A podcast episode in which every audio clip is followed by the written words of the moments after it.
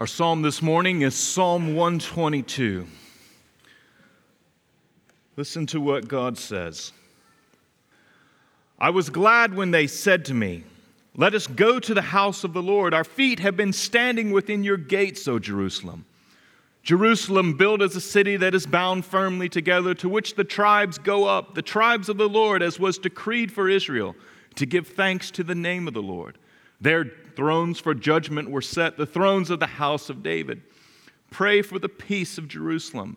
May they be secure who love you. Peace be within your walls and security within your towers. For my brothers and companions' sake, I will say, Peace be within you. For the sake of the house of the Lord our God, I will seek your good. All men are like grass, and all their glory is like the flowers of the field. The grass withers and the flowers fall but the word of our God stands forever. Our epistle lesson is found in 1 Corinthians 11, beginning in verse 2. Now I commend you because you remember me in everything and maintain the traditions, even as I delivered them to you. But I want you to understand that the head of every man is Christ, the head of a wife is her husband, and the head of Christ is God. Every man who prays or prophesied with his head covered dishonors his head. But every wife who prays or prophesies with her head uncovered dishonors her head, since it is the same as if her head were shaven. For if a wife will not cover her head, then she should cut her hair short. But since it is disgraceful for a wife to cut off her hair or shave her head, let her cover her head. For a man ought not to cover his head, since he is the image and glory of God, but woman is the glory of man. For man was not made from woman, but woman from man. Neither was man created for woman, but woman for man. That is why a wife ought to have a symbol of authority on her head, because of the angels. Nevertheless, in the Lord, woman is not independent of man, nor man of woman. For as woman was made from man, so now is man born of woman, and all things are from God. Judge for yourselves. Is it proper for a wife to pray to God with her head uncovered? Does not nature itself teach you that if a man wears long hair, it is a disgrace for him? But if a woman has long hair, it is her glory, for her hair is given to her for a covering. If anyone is inclined to be contentious, we have no such practice, nor do the churches of God. This is the word of the Lord. Let's pray. Lord God, we submit ourselves to your word and ask that you would open our eyes by your Spirit that we might see wonderful, encouraging, and challenging things in your word. I ask in Jesus' name, amen. Friends, if, uh, if I get out my trusty handkerchief Trust that it is because it's hot up here and not because this is a very difficult passage. Uh, but I was so I was reading the other day uh, uh, an article on the Babylon Bee. If you if you are not familiar with that website, it is a, a satirical Christian website, and I came across an article that began like this: Local man was startled Monday to learn from an internet search that the black letters of the Bible are every bit as authoritative as the red.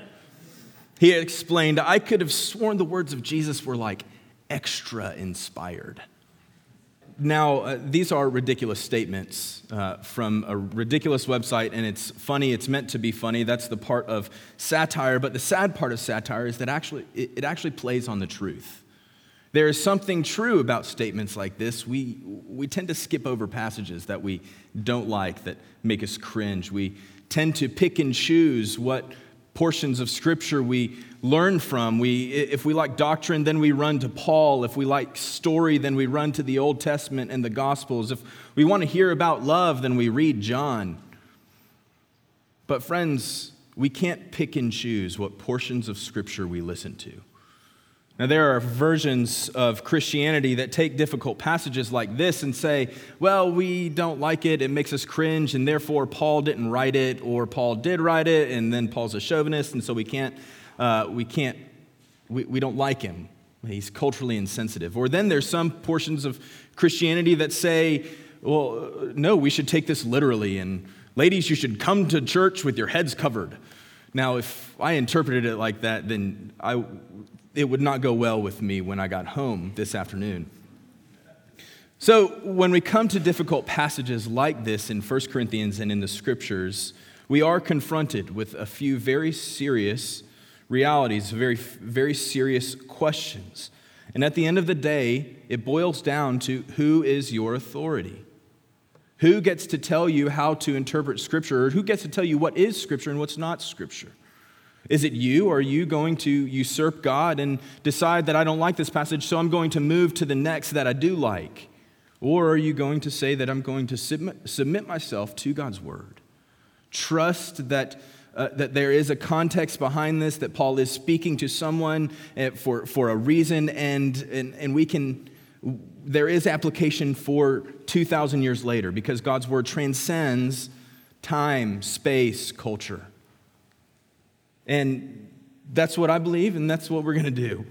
Uh, and so we come to portions like this and are faced with authority.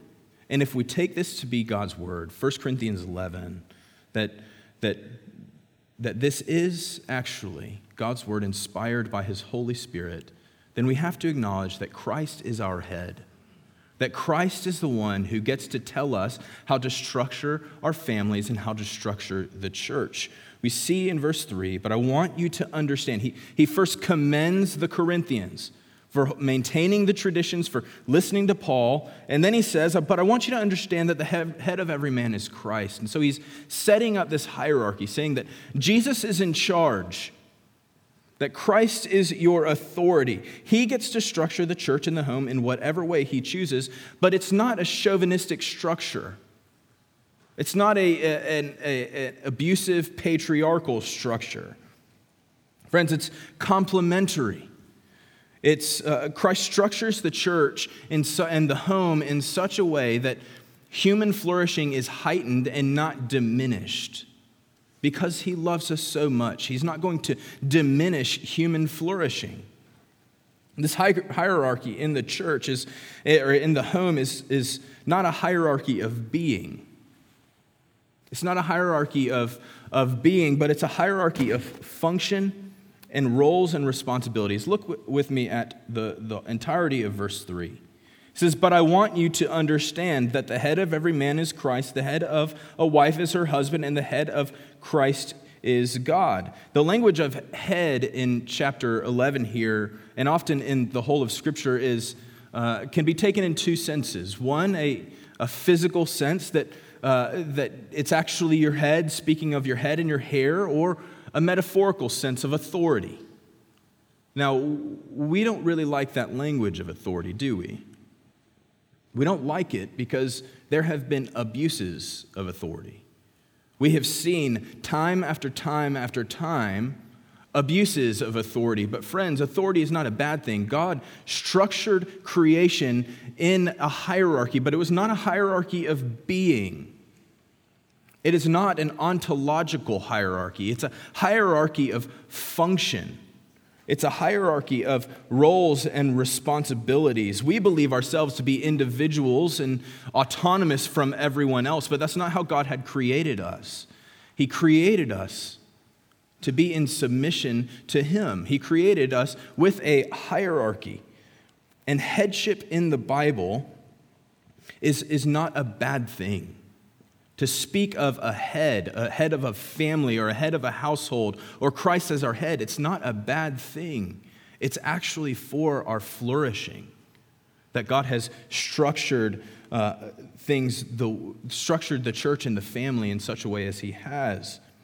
It's, uh, it, having a head, someone who is responsible for us, is the way God has structured us. The problem did not come when God created the world. The problem came when we decided that we were going to usurp the hierarchical structures of God, and that's when abuse of authority occurred. That's why we feel so many wounds, is because we live in a world that is fallen. We live in a world that is broken, and one of, the re- one of the ways that Christ is redeeming and reconciling the world, putting it back to the way it should have been, is to reconcile and redeem the hierarchical structures of creation. So it is good Hierarchy is a good thing. It's, but, but again, it's not a hierarchy of being, as if husbands were smarter or wiser or more intelligent or better human beings than their wives. Look at my marriage. Have you seen my wife? She's smarter than me. She is more, uh, she's prettier than me, uh, though I am relatively attractive. Uh, she, she, is, she is more structured than me. She has a better memory than me. Uh, so clearly, headship in the Bible does not mean that, uh, that somehow men are better than women. How do we know that it's not a hierarchy of being? Well, look at the very end of verse 3. And the head of Christ is God.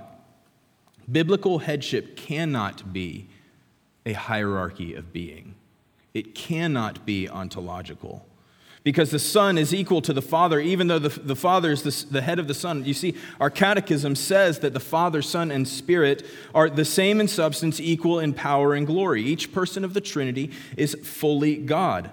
Now, for all of you theologians, Chuck and Ryan, I'm not uh, creating a doctrine of marriage out of the Trinity, but what the Trinity helps us see is that headship in the Bible is not ontological. It's meant for the service of the other. It is meant for service. It is meant for kindness. It is meant for mutual submission. Uh, the Trinity helps us understand that, it, that headship in the Bible is a, a, that hierarchy in the Bible is functional, that it's it's a hierarchy of roles, responsibilities within the home. Now that we've established, you know, that we have an authority that God has structured humanity, the church, the household with a hierarchy, but it's again hierarchy of function. How does that play out? And why is Paul getting so aggressive here in 1 Corinthians 11? Because let's be honest, we aren't terribly worried about our ladies coming to work or come to church with hats. So we have to ask the question what, what does Paul mean? And, well, why is he so upset? And, and what's that mean for us? So, what's going on in Corinth is first that there was a, a feminist sexual revolution going on in the Greco-Roman world, and so the '60s were not uh, they were not new. We're just kind of following history. There was a feminist, there was a sexual revolution, particularly with the women. Uh, the reason this type of revolution was occurring in the first century was that husbands were misbehaving and their wives were fed up. Their wives were, they were at the end of themselves. Uh, you, you see, husbands were spending their time with this, this class of women known as the Hetairae. Now, the Hetairai were well educated, well spoken, uh, expensive, and exclusive female companions. Uh, they, they often engaged in long-term relationships with like a single uh, with a single client. And, and so what was happening was that they would provide companionship intellectual conversation emotional engagement and would then provide physical satisfaction. And husbands would leave the home, would go to their hetairai, would have dinner with them, converse, be intellectually challenged, emotionally engaged, and then they would sleep with them. And then they would go home. And so you can see why the wives were fed up with this. This is insane. So uh, you might be asking, well, John, how does that relate to head coverings? Well, uh, head coverings for women in the first century uh, announced to the world, I'm unavailable. They were similar to you know, wedding rings. When you, when you see someone with a wedding ring, you don't engage with them uh, in, in a relationship uh, because they're taken. You know that when someone has a ring, it's announcing to the world that, hey, I'm married, I'm taken, I'm not available Go find somebody else. And so, what was happening was that these women were removing their head, their head coverings, that they were letting their hair flow, announcing to the world, hey, I'm available. And not only were they going out in public, from our understanding of what Paul is saying, they were uncovering their heads in the public worship of God. They were praying and prophesying with their heads uncovered. Uh, they were announcing to the world that they were available, they were coming to worship, showing off. They were coming to worship, showing off their sexuality, showing off their availability. It would be like a woman coming to worship today with her ring off in skimpy, scantily clad clothing, showing off her sexuality and engaging with uh, in, engaging in flirting relationships with men, announcing, "Hey, I'm available." It's similar to that.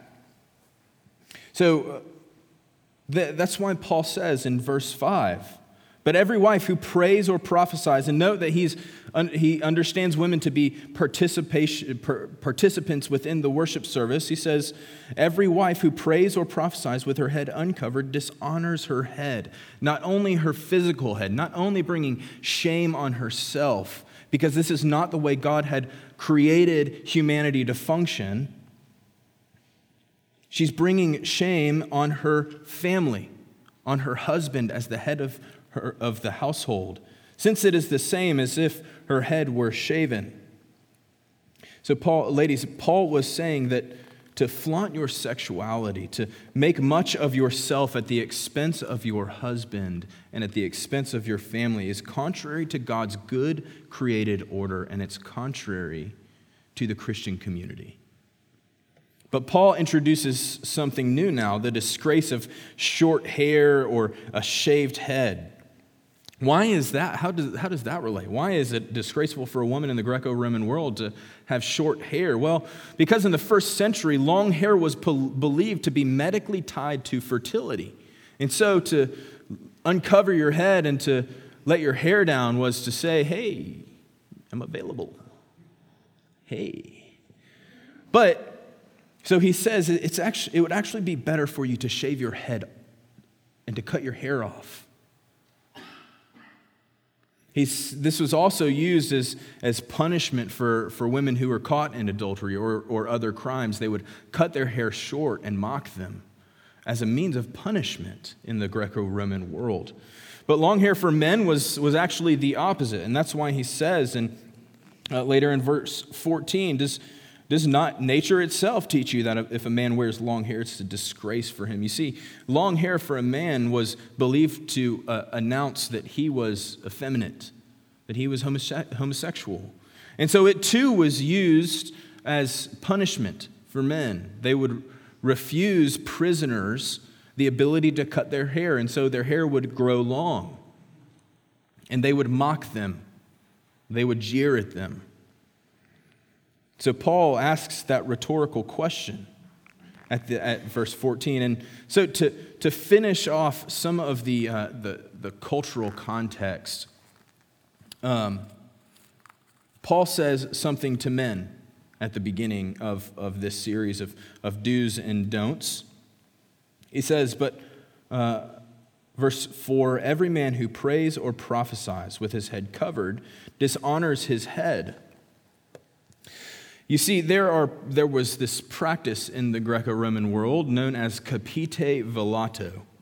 And it was where priests and pontiffs would go to the temple and they would hike up their tunics, cover their head, and they would offer sacrifices.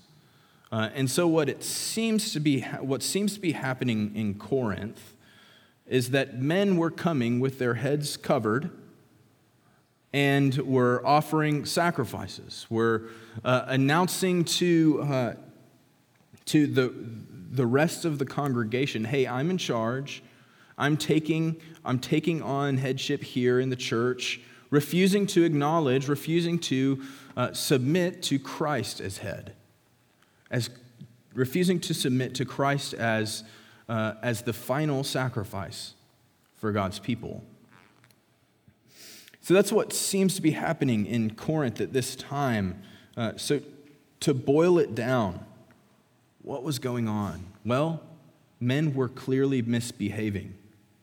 Men in culture were, uh, were Im- importing things into the worship service, into the family, and women got fed up with it. Rightfully so. But they decided to, to do something on their own, to misbehave on their own. They were coming to worship, announcing to the congregation, I'm available. And Paul says this is a disgrace. But remember, he, he's not, he, he, he didn't speak to women only, friends. He has spoken to men for, uh, for two chapters, for multiple chapters prior to this. There was a whole lot of sexual mis, uh, dysfunction within the Corinthian congregation, and Paul is addressing it all. He's saying, friends, this is dysfunction. This is not how God created and ordered our churches and our families. This is a disgrace. To announce to the world, to, uh, to, uh, to flaunt your sexuality to the world is disgraceful and it's bringing on shame to your family and to your church and to your friends and to yourself. So when we boil it down, when we, uh, when we get at the, the most basic, simple uh, conclusion, and I think it is actually quite simple, friends. The problem for the Corinthian church and the temptation for us is ultimately selfishness. It's wanting to make much of ourselves, it's being so absorbed with me that I have to be satisfied. It's, it's a, a heightened individualism, a heightened autonomy, autonomousness Pretty sure I just created that word. But it's a heightened self absorption, self obsession. The men were finding intellectual, physical, and emotional satisfaction outside their homes in such a way that, that, that Paul calls it disgusting. That Paul actually uh, declares church discipline on men who were doing such things. Chapter 5. And the women were fed up with it and they were going off and doing the same thing, only they weren't only doing it in public, they went to worship of God to do it. Friends, it's a heightened self absorption. Men and women were both importing pagan culture and pagan worship practices into the worship of God. And Paul says we cannot import this. We cannot import culture. We cannot import pagan worship practices into the worship of God, into the church family, and even into the family, the family units. You can't do that. Christ as our head doesn't allow that. Christ as our head gets to tell us how we get to structure our families, gets to tell us how we care for, love, and interact with our children, our husbands, our wives, and our churches. Now, there, I think there are a few uh, simple applications for us 2,000 years later.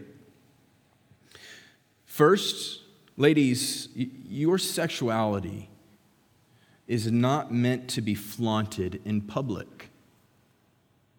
It's not meant to be something to say, hey, look at me. Your sexuality is meant to serve and to love your husband, to serve and to love him because that's the one God has given you to love and care for. Secondly, brothers, you're not off the hook. If you're not taking care of your wife intellectually, emotionally, and yes, physically, then you are doing a great disservice to society and to the church and to your family.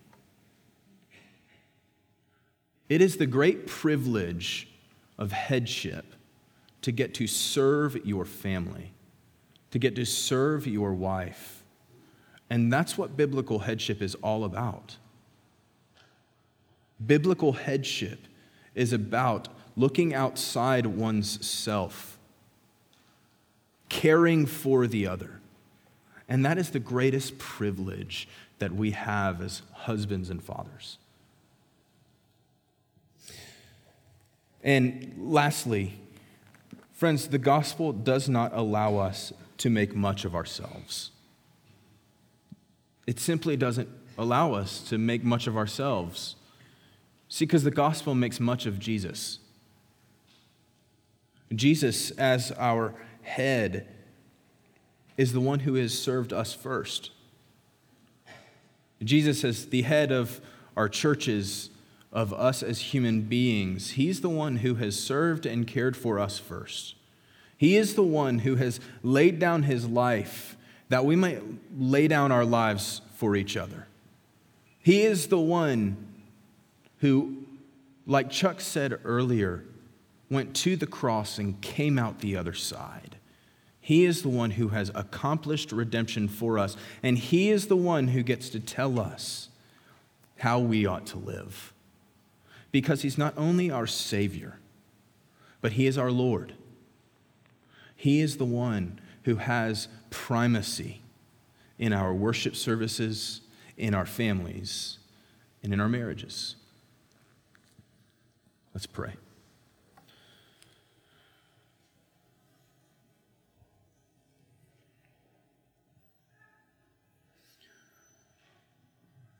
Lord God, we do submit ourselves to you this morning, trusting that you know what's best for us, trusting that you know uh, what is good what is right.